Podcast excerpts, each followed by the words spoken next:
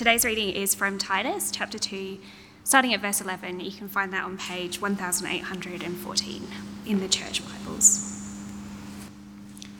For the grace of God has appeared that offers salvation to all people. It teaches us to say no to ungodliness and worldly passions and to live self controlled, upright, and godly lives in this present age while we wait for the blessed hope, the appearing of the glory of our great God and Saviour, Jesus Christ who gave himself for us to redeem us from all wickedness and to purify for himself a people that are his very own, eager to do what is good. These then are the things you should teach encourage and rebuke with all authority. Do not let anyone despise you. Thanks, Sarah. I'll stick with Sarah, I think. Um, the main story about humanity that gets told in our world uh, seems to me that story is becoming less and less compelling, less attractive, and I also think less livable. Uh, the story that is often told is that we exist purely by cosmic accidents. We simply exist. Uh, we need to make up our own moral frameworks. We decide for ourselves what's right and wrong, and after a while, we kind of stop existing. Uh, we simply cease. Uh, we become forgotten and insignificant within a generation or two. And in that story, uh, we're kind of like the cosmic specks of dust floating through the universe, coming from nowhere, going nowhere with no purpose or meaning. And so the greatest philosophers of our age kind of just shrug and say, well, you only live once, have fun while you can, and maybe try and be nice. That's basically the story our world is telling. And for a while, uh, that story has looked workable, uh, only I think because, first, on average, most people have enough money uh, to have some fun most of the time. Uh, more than that, those who've been taught this uh, framework, they've also been taught a half decent moral framework that goes with it. Uh, people have been taught to turn the other cheek, to show forgiveness, kindness, to be selfless and compassionate and humble not realizing that that moral framework has been entirely stolen from another story, a far better story, uh, the story of the Bible. And without license, without reason, they've just plonked it onto a story that makes no sense, fitting those two things together. And so people are trying to live a life that's beautiful, a life that's meaningful, but uh, when you believe deep down life is not meaningful or beautiful, it's proving to lead to despair, to hopelessness, and I also think more widespread chaos. We've been working our way through Paul's letter to Titus, and uh, we've heard how Titus was sent to the beautiful Mediterranean island of Crete, uh, and he was sent to straighten out the churches there. We've heard how Crete was kind of a new frontier for Christianity. Uh, the gospel had taken roots in the lives of small groups of people all around the islands. Uh, but the culture and the stories that were believed on the island about what humanity is and what we're here for, that is, the moral framework of the Cretans, was far from godly. It was messed up, actually. Uh, those who've been here the last few weeks or have been catching up online will be familiar with by now uh, with a verse I've been pointing us to a few times. This is chapter 1, verse 12. Uh, just to give you a bit of a sense of what Crete was like. Uh, chapter 1, verse 12. One of Crete's own prophets has said it Cretans are always liars, evil brutes lazy gluttons. And then Paul adds his own assessment this saying is true. Uh, it's full on, isn't it? And whatever people believed on Crete about the world, about the purpose of their lives, uh, and what morality is, uh, the outcome, how they lived, is I think something we can all recognize. Basically, eat, drink, look after yourselves because tomorrow you die. And so it's in this setting that Titus is to urge the Christians on Crete to be very different, to live very different lives, as we saw last week, to be self controlled, to be godly, to be kind. How is Titus going to do that? Uh, what we see is Titus doesn't set out to yell at them. Uh, he's not trying to scare them into changing their behavior with sort of fire and brimstone. Uh, Titus isn't trying to manipulate them using guilt to change the behavior of Christians. He's not bribing them. He's not offering extra blessings from God if you behave in such and such a way. Uh, that's not only because none of those things work guilt, um, manipulation, all those things do not work uh, because we can all change our behavior in a short term, can't we? We can change our behavior uh, when we're faced with a carrot or a stick, but uh, what really needs to change is not our behavior, it's, it's us. At a heart level, we need to change who we are, we need to change what we love, what we care about. It's from there, from within, that our, cha- our behavior changes, it's from the inside out. And so Paul instructs Titus to do that, to head there, talk about the inside, keep telling the most profound story about who we really are and why we're really here. Because when we grasp that story, we understand those things, then we can change from the inside out. Uh, last week, we looked at the first 10 verses of chapter 2, uh, and we saw what kind of behavior and what sort of character we are to have as we follow Jesus. At the end of verse 10, uh, if you're following along, chapter 10, uh, sorry, chapter 2, verse 10, at the very end, Paul tells us why it matters so much that Christians live differently. It really matters. After describing how our lives are to be, at the end of verse 10, we see, so that in every way, they, Christians, will make the teaching about God, our Saviour, attractive. Will make the teaching about God, our Saviour, attractive. Um, that word there, attractive, it's from the same, uh, it's from the same Greek word uh, that we get the word cosmetic from, cosmosis. Uh, cosmetic, attractive, to be beautiful, uh, to live beautiful lives. And it makes sense, doesn't it? Because we're living out what we know to be true of God. We are living out what we know to be true of His grace. And that's a beautiful thing. Uh, we have in Adelaide, I think, a lot in common with those first Christians on Crete. Uh, they, of course, lived in a culture completely untouched at that point by the gospel. They were a pre Christian culture. Uh, we live in what is increasingly described as a post Christian age. I think we're increasingly seeing our culture losing those sorts of Christian values that for so long have been taken for granted.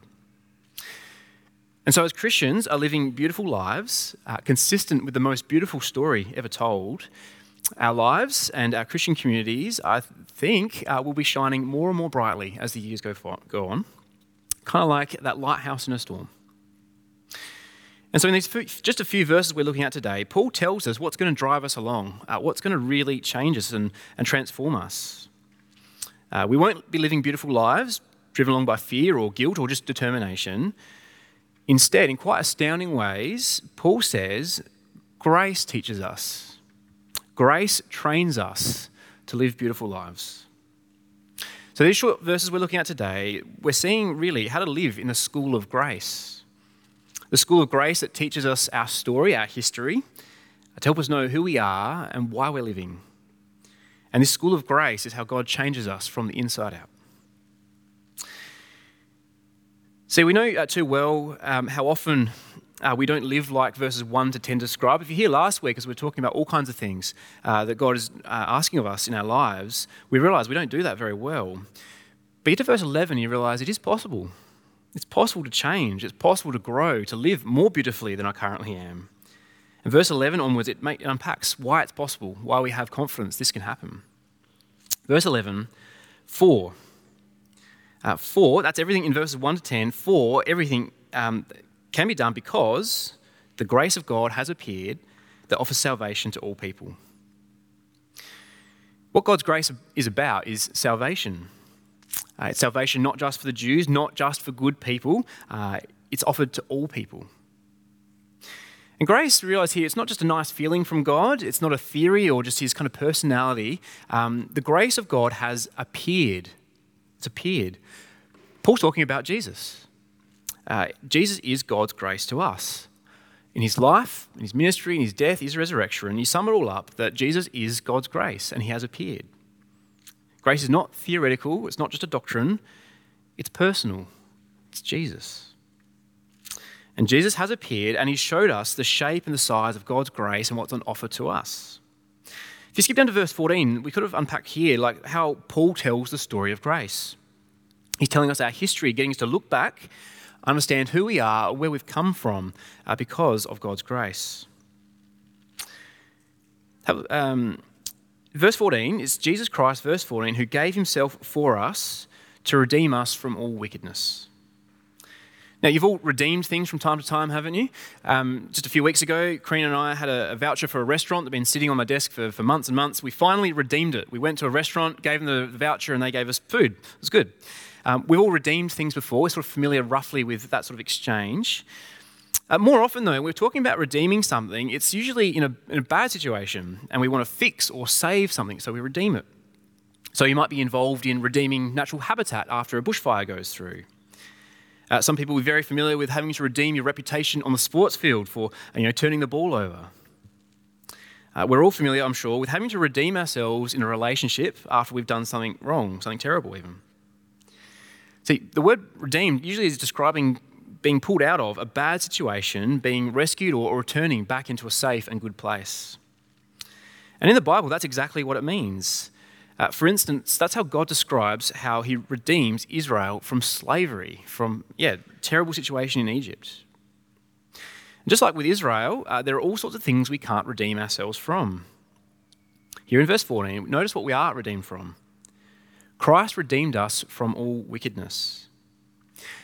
Now, the key to understanding that is not, not that he's uh, saying he's just stopped us from doing bad things. That's not really the idea here. It's more that Jesus has rescued us, he's saved us from basically a world of wickedness. Think about a domain or, or a realm where God's rule is ignored, where God is ignored or even hated. It's, it's a place, a domain, a realm of wickedness, or other, other translations have it, lawlessness. It's not a place of God's rule, it's a place of Satan's rule. And so it's a place where those there are destined for God's judgment and separation from Him. And that, of course, would include us if we were to stay there in that place of wickedness. That's true no matter how good or how moral our lives have been.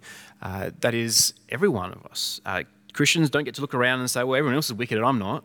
Uh, the idea is we're, we're all caught up in this domain of wickedness, rejecting God's rule in our life, and we cannot redeem ourselves from that wickedness. No amount of trying or uh, discipline will get us out, which means, of course, is a desperate situation to be in. And God did not need to redeem us either. We sometimes take for granted, of course, God saved me, it's his job, but no, no, God didn't need to do that. God didn't need to redeem us, but by his grace, he did. And did you notice how God uh, redeemed us in Christ? At the start of verse 14, we see he gave himself for us. Gave himself for us. Uh, Paul's talking about Jesus being a substitute, someone stepping in to our place, uh, sort of to pay for our deliverance uh, out of the realm of wickedness and into safety. J- Jesus steps in for us. Now, if you've been following the news at all, uh, you might know uh, who this is. There's a photo here of Sam Bankman Fried.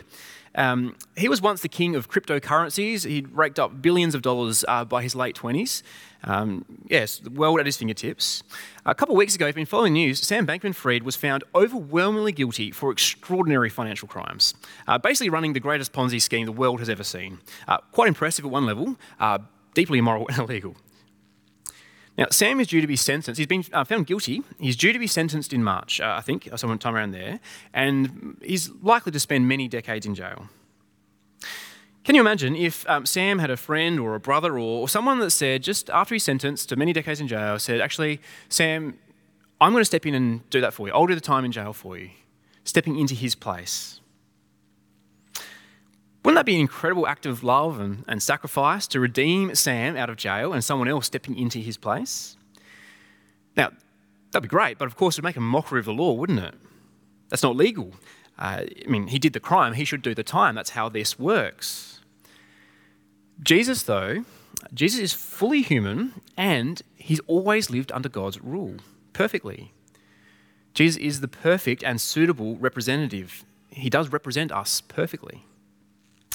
Uh, what's more than that, Jesus is also fully God, so he can step in not just for one human in exchange, but for all humanity, for all of us. Have a look again, actually, at the end of verse 13. There's a, a, yeah, a pretty important thing to draw your attention to. And at the end of verse 13, we're told about the glory of our great God and Saviour, Jesus Christ. Our great God and Saviour, Jesus Christ.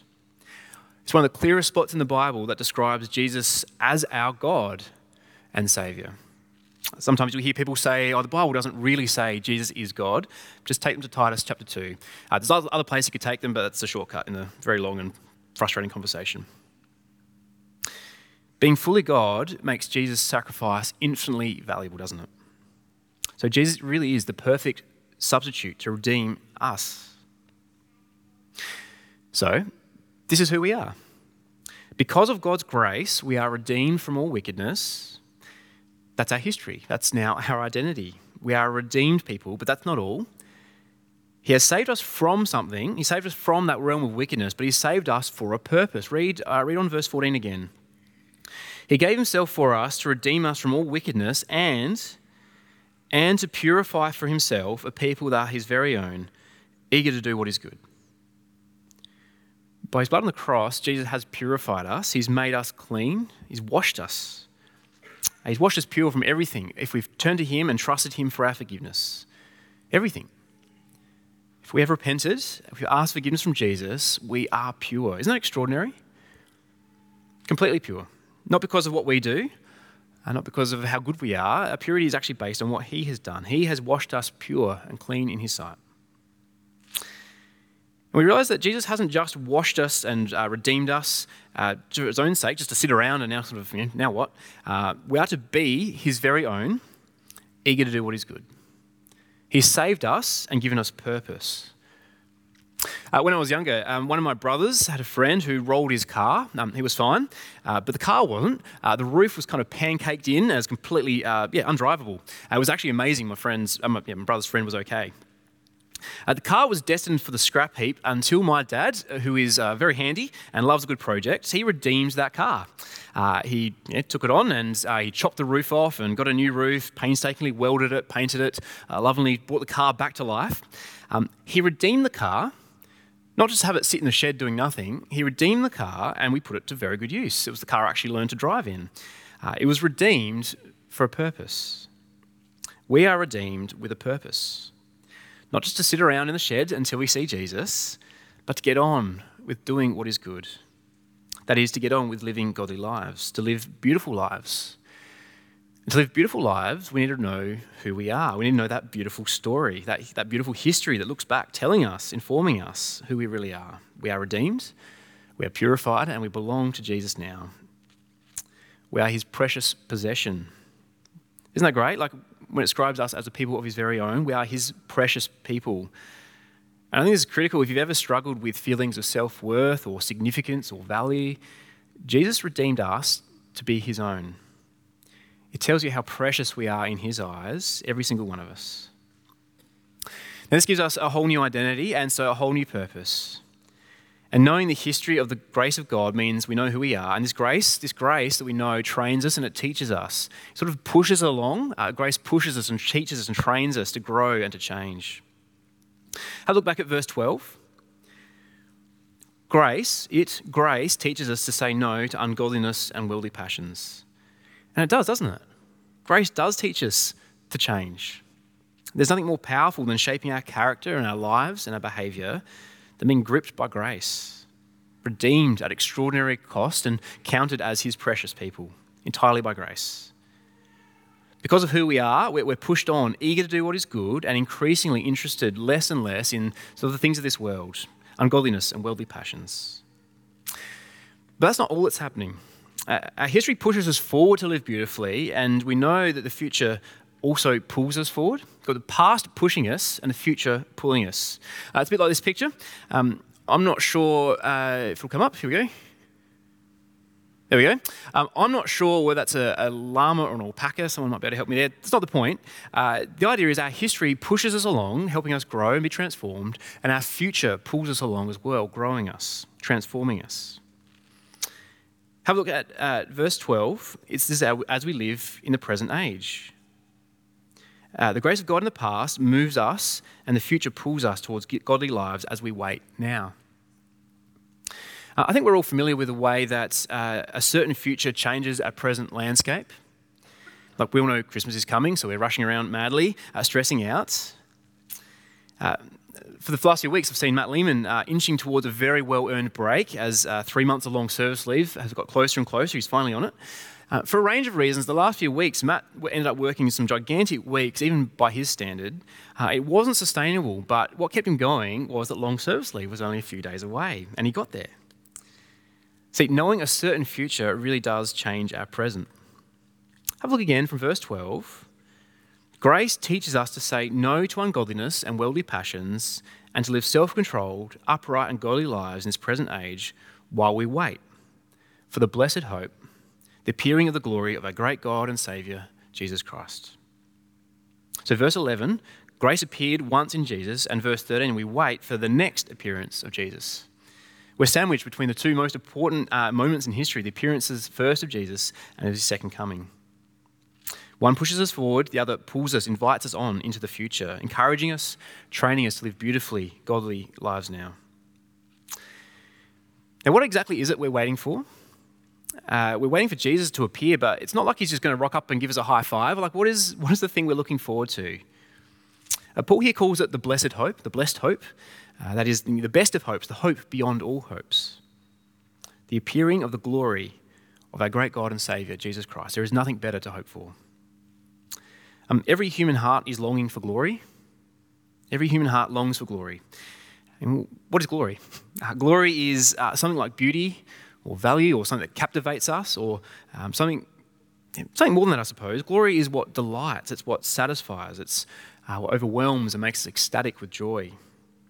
And so everyone does spend their lives trying to find and enjoy glory. Uh, for some, that's looking to creation to find glory there. Others look to the beauty of art or literature or music, or others to find delight in being praised and honoured by others. There's glory all around us, and we seek it. And we seek it, I think, because God has made us to seek His glory and to be satisfied entirely when we behold Him and His glory for eternity. So, when the glory of God appears, all evil will be judged, all wrongs will be made right, every longing of our heart fulfilled, and every wound healed. It will be magnificent, it will be glorious. So much so it will make even the greatest pleasures of the world now look pretty lame, pretty boring in comparison. As the trials and challenges of now fade away, and we get to behold true, unhidden glory, divine majesty, forever. This is what we're waiting for. Uh, it's why we're here now.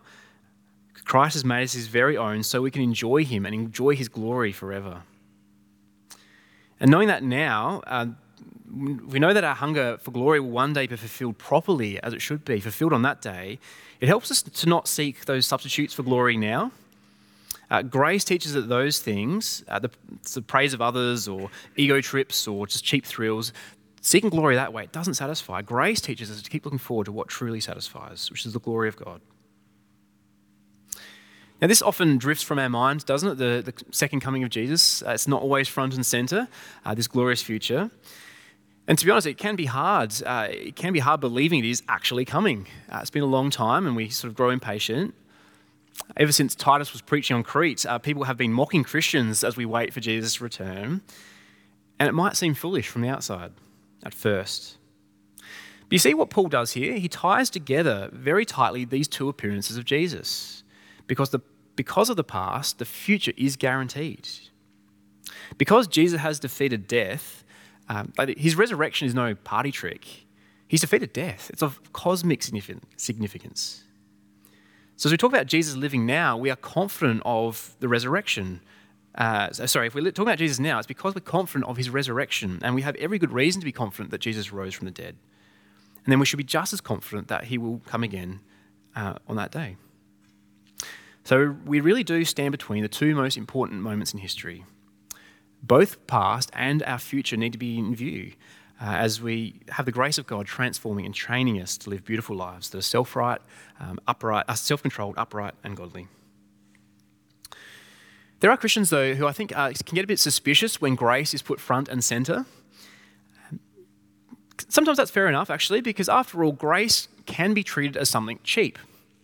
Uh, it's kind of like a ticket to do what we want because, oh, God will forgive us anyway, is often how grace is presented. Or perhaps grace is presented in a way that makes it sound like, oh, God, just relax. He doesn't care about our godliness that much. Um, but that's not grace, is it? Grace is not cheap.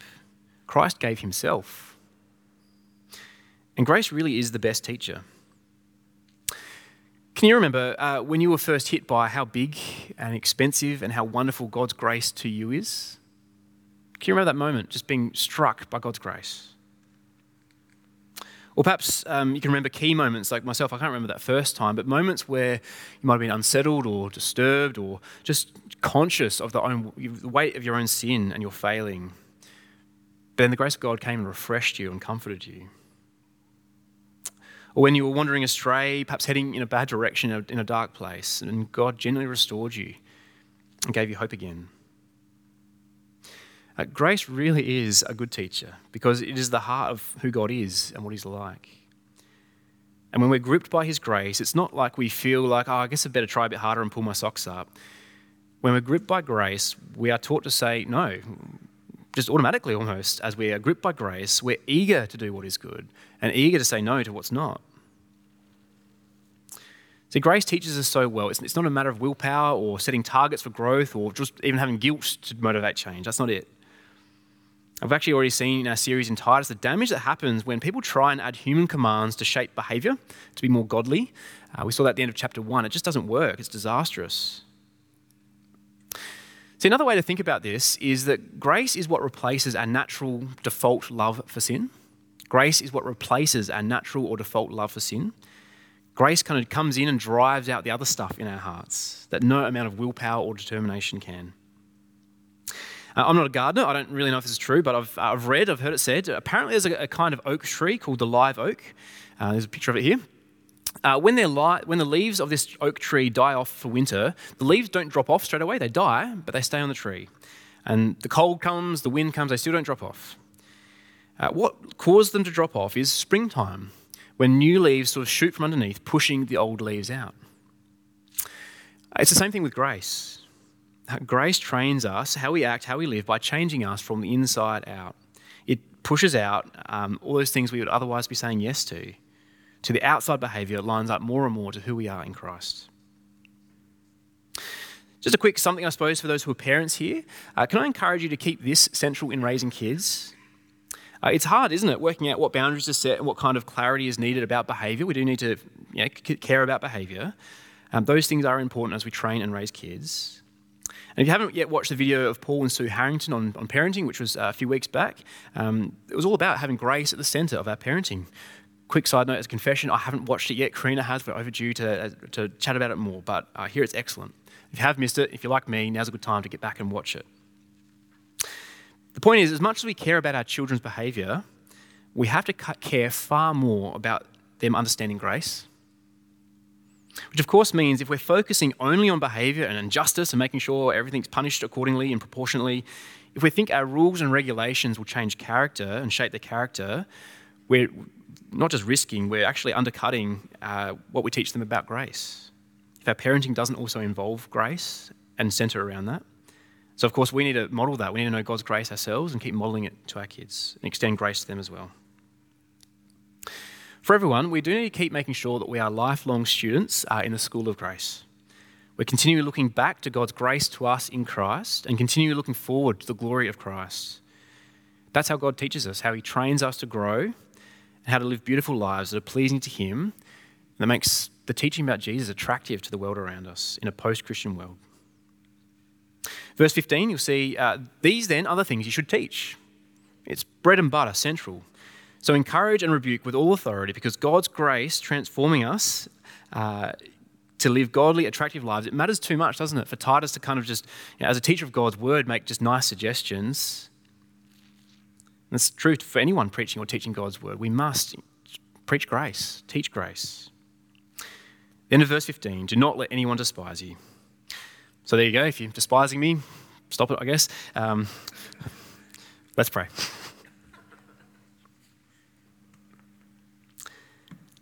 Lord God, we thank you so much for your grace to us.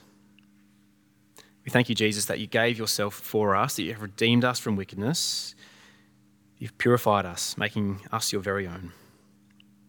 Please help us to keep being gripped by your grace, knowing exactly who we are. Please help us keep looking forward, uh, knowing why we're here. Help us to anticipate uh, that enjoyment of your glory for all eternity. So please help us just walk each day with those two points of history firmly fixed in our minds and our hearts, the past and future both shaping us, training us to say no to things of this world so teach us and train us, we pray, to be self controlled, upright, and godly, making your grace beautiful and attractive to the world around us. Amen.